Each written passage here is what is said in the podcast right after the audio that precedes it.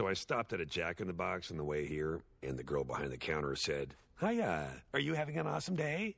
Not, how are you doing today? No, are you having an awesome day? Which is pretty shitty because it puts the onus on me to disagree with her. Like if I'm not having an awesome day, suddenly I'm the negative one. Usually when people ask how I'm doing, the real answer is I'm doing shitty. But I can't say I'm doing shitty because I don't even have a good reason to be doing shitty. So if I say I'm doing shitty, then they say, why? What's wrong? And I have to be like, I don't know, all of it. So instead, when people ask how I'm doing, I usually say, I am doing so great. But when this girl at the Jack in the Box asked me if I was having an awesome day, I thought, well, today I'm actually allowed to feel shitty. Today I have a good reason. So I said to her, well, my mom died. And she immediately burst into tears. So now I have to comfort her, which is annoying. And meanwhile, there's a line of people forming behind me who are all giving me these real judgy looks because I made the Jack in the Box girl cry. And she's bawling and she's saying, I'm sorry, I'm so sorry. And I'm like, it's fine, it's fine. I mean, it's not fine, but you know, it's fine. And I would like to order a double jack meal, and I've kind of got somewhere to be, so maybe less with the crying and more with the frying, huh? And the girl apologizes again, and she offers me a free churro with my meal. And as I'm leaving, I think, I just got a free churro because my mom died. No one ever tells you when your mom dies, you get a free churro. anyway, I'm sorry. That's not uh, part of the. All right. Okay, here we go. Let's do this. Here I am, Bojack Horseman, doing a eulogy. Let's go. Hey, piano man, can I get like a like an organ flourish? Nicely done. You know, I was a little worried I wouldn't have the right accompaniment today. I guess it's a good thing my mom was an organ donor. What happened to the organ? Okay, why don't you just leave the comedy to the professionals, okay? This is a funeral, sir, for my mother. Could you show a little respect? I'll take it. Beatrice Horseman. Who was she? What was her deal? Well, she was a horse. Uh, she was born in 1938. She died in 2018. One time she went to a parade, and one time she smoked an entire cigarette in one long inhale. I watched her do it. Truly a remarkable woman. Lived a full life, that lady. Just all the way to the end, which is uh, now, I guess. Really makes you think, though, huh? Life, right? Goes by, stuff happens, then you die. Okay, well, that's my time. You've been great. Tip your waitress. No, I'm just kidding around. There's no waitress. But seriously, that's all I have to say about my mother. No point beating a dead horse, right?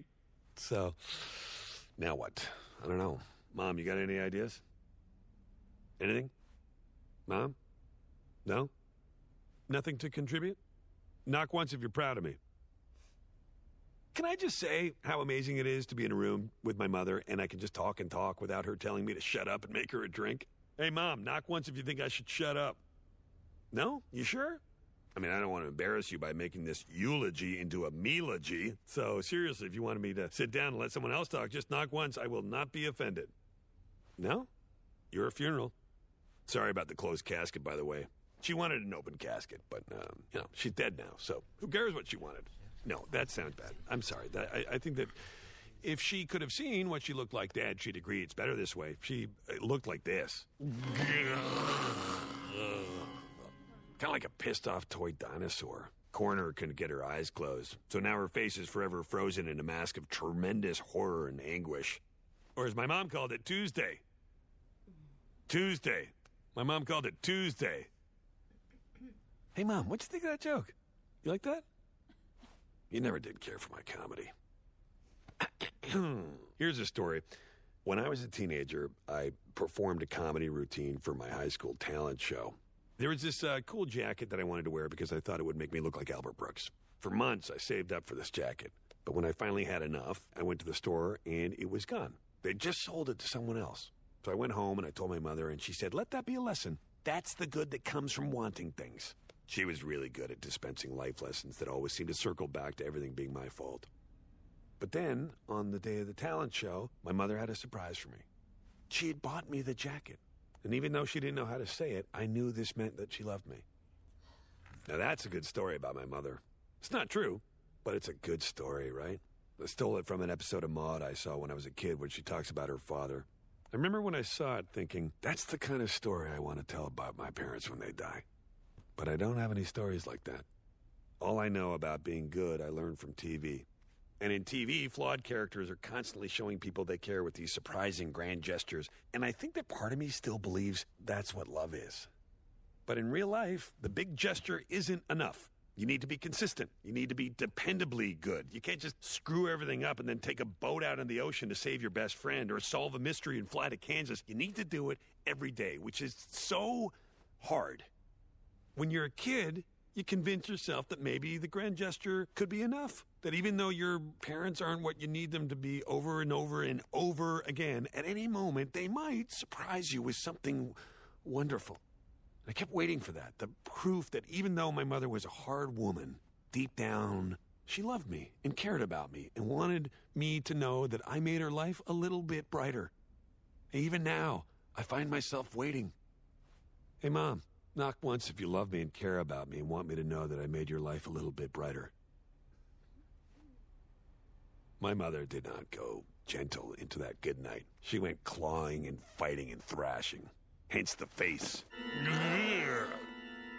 If you'd seen her, I swear to God, the only thing you'd be thinking about right now is that I am nailing this impression.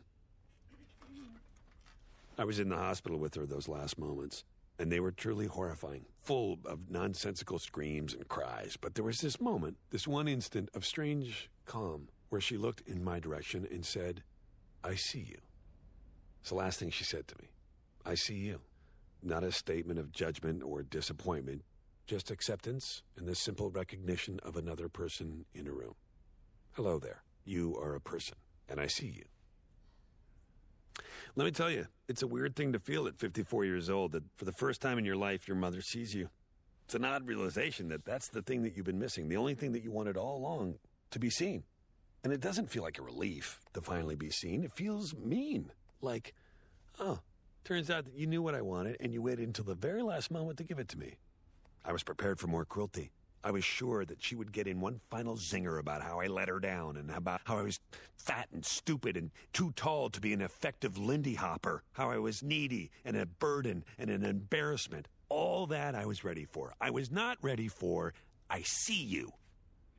Only my mother would be lousy enough to swipe me with a moment of connection on her way out. But maybe I'm giving her too much credit. Maybe it wasn't about connection. Maybe it was a.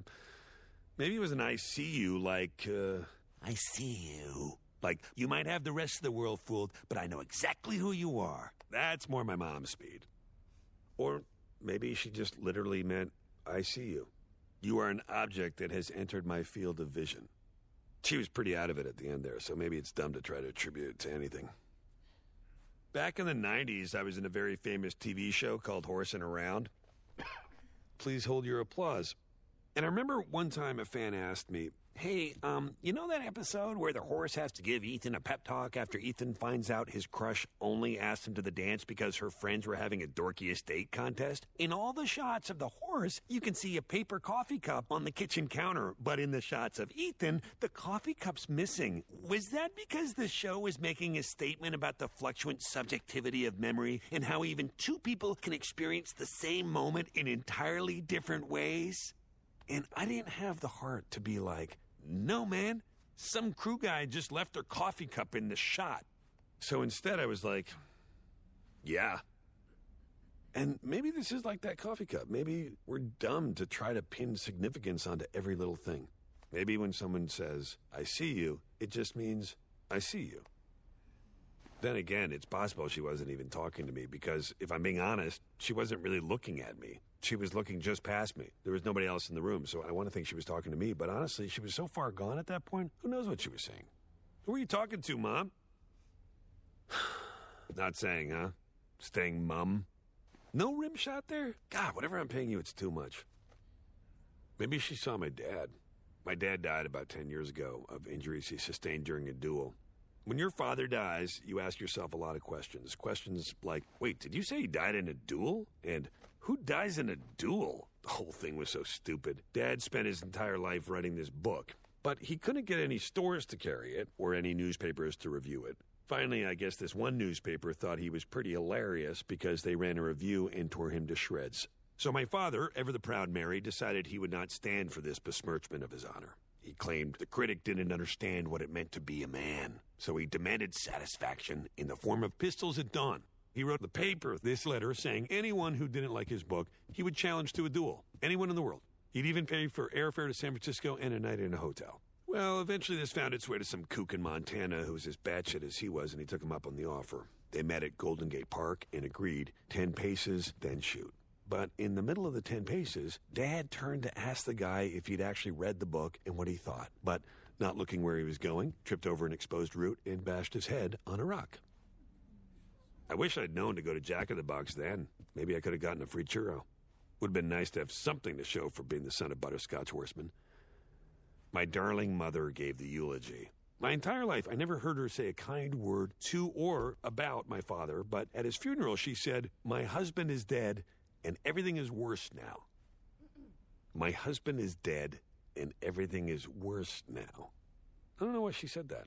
Maybe she felt like that's the kind of thing you're supposed to say at a funeral. Maybe she hoped one day someone would say that about her. Um, my mother is dead, and everything is worse now. Or maybe she knew that he had frittered away all her inheritance and replaced it with crippling debt, which is a pretty shitty thing to leave your widow with. Bad news, you lost a husband, but don't worry, you also lost the house. Maybe mom knew she'd have to sell all her fancy jewelry and move into a home. Maybe that's what she meant by everything is worse now. Is that what you meant, mom? I gotta say, I'm really carrying this double act. At least with Penn and Teller, the quiet one does card tricks. Hey, piano man, when I say something funny to my mom, how about you give me one of those rim shots? Yeah, but not now when I say something funny. Like, okay, what's the difference between my mother and a disruptive expulsion of germs? One's a coffin fit, and the other fits a coffin. That's an example of a funny thing. Thank you. Let's try again. Hey, Mom, what's the difference between my mother and a bunch of Easter eggs? One gets carried in a basket, the other gets buried in a casket. Ready for one more? Last one. What's the difference between a first year lit major and my mother, Beatrice Horseman? One is decently read, and the other is a huge bitch. Yeah, I might have gone a little too far with that one. That one might have been a little too. My mom's a huge bitch for the room. I'm sorry, mother. You're not a huge bitch. You were a huge bitch. And now you're dead. You know, the first time I ever performed in front of an audience actually was uh, with my mom. She used to put on these shows with her supper club in the living room, and she used to make she used to make me sing the lollipop song. Those parties, they were really something. There were skits and magic acts and ethnically insensitive vaudeville routines, and the big finale was always a dance my mother did. She had this beautiful dress that she only brought out for these parties, and she did this incredible number. It was so beautiful and sad. Dad hated the parties. He'd lock himself in the study and bang on the walls for us to keep it down. But he always came out to see Mom dance. He'd linger in the doorway, scotch in hand, and watch in awe as this cynical, despicable woman he married took flight. And as a child who was completely terrified of both my parents, I was always aware that this moment of grace, it meant something. We understood each other in a way. Me and my mom and my dad. As screwed up as we all were, we did understand each other. My mother, she knew what it's like to feel your entire life like you're drowning, with the exception of these moments. These very rare, brief instances in which you suddenly remember you can swim.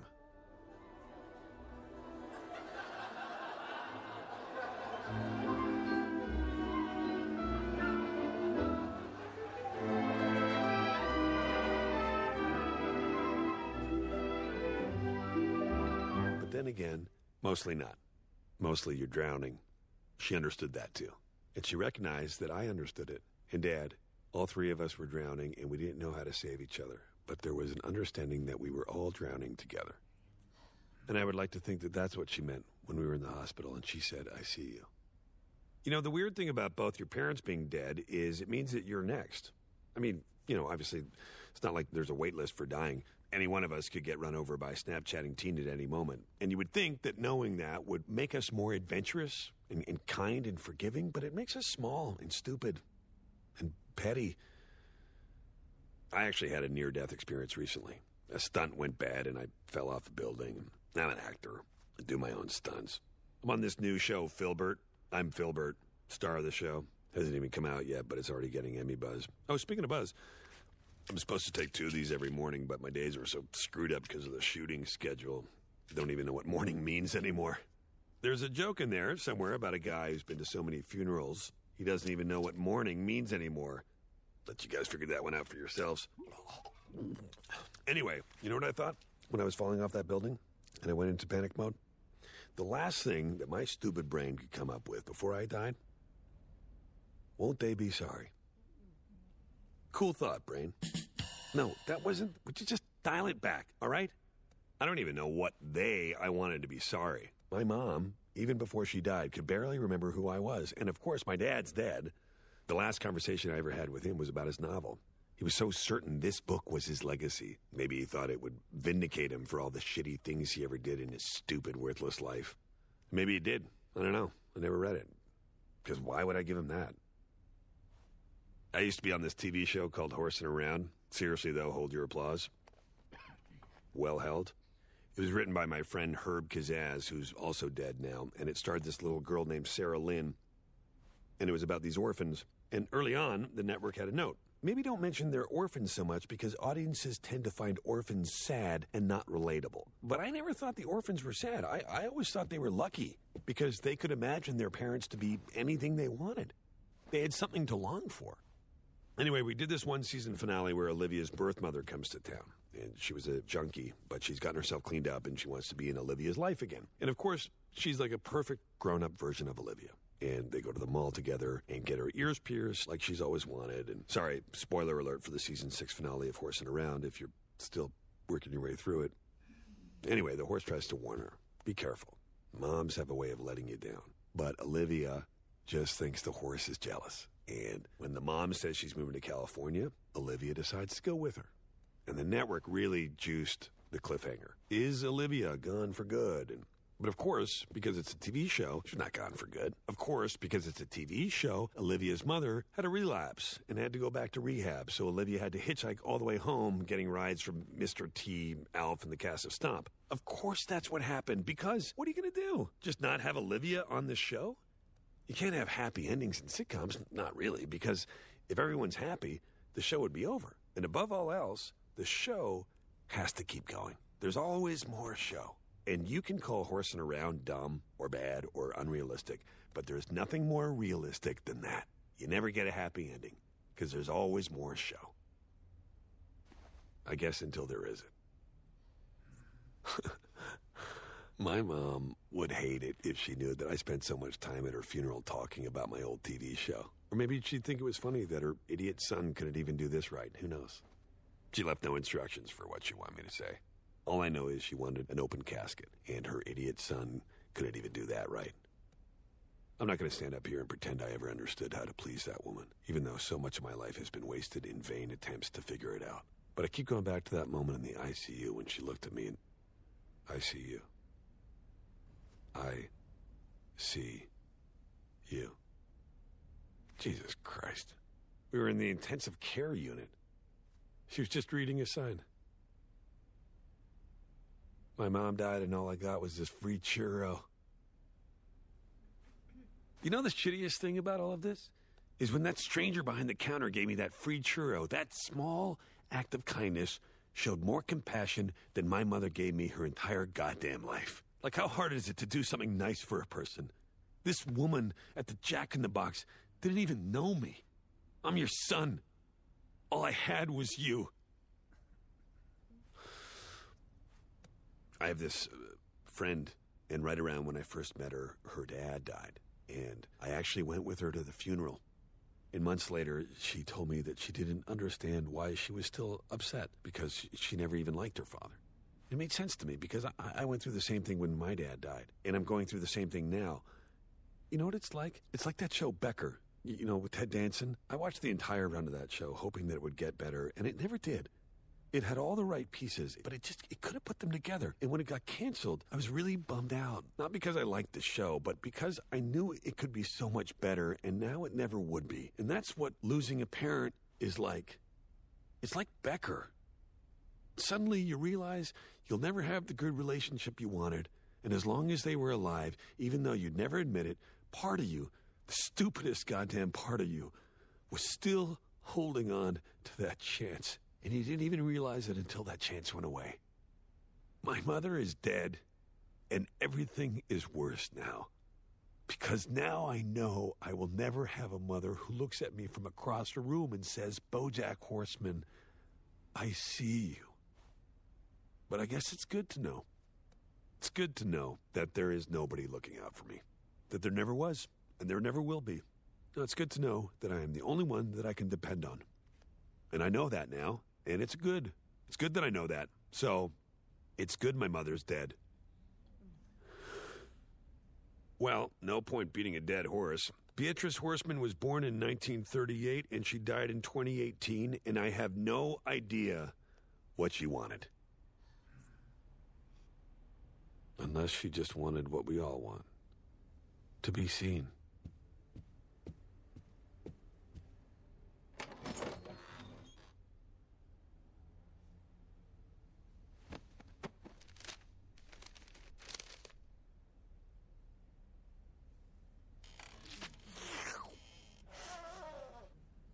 Is this funeral parlor B?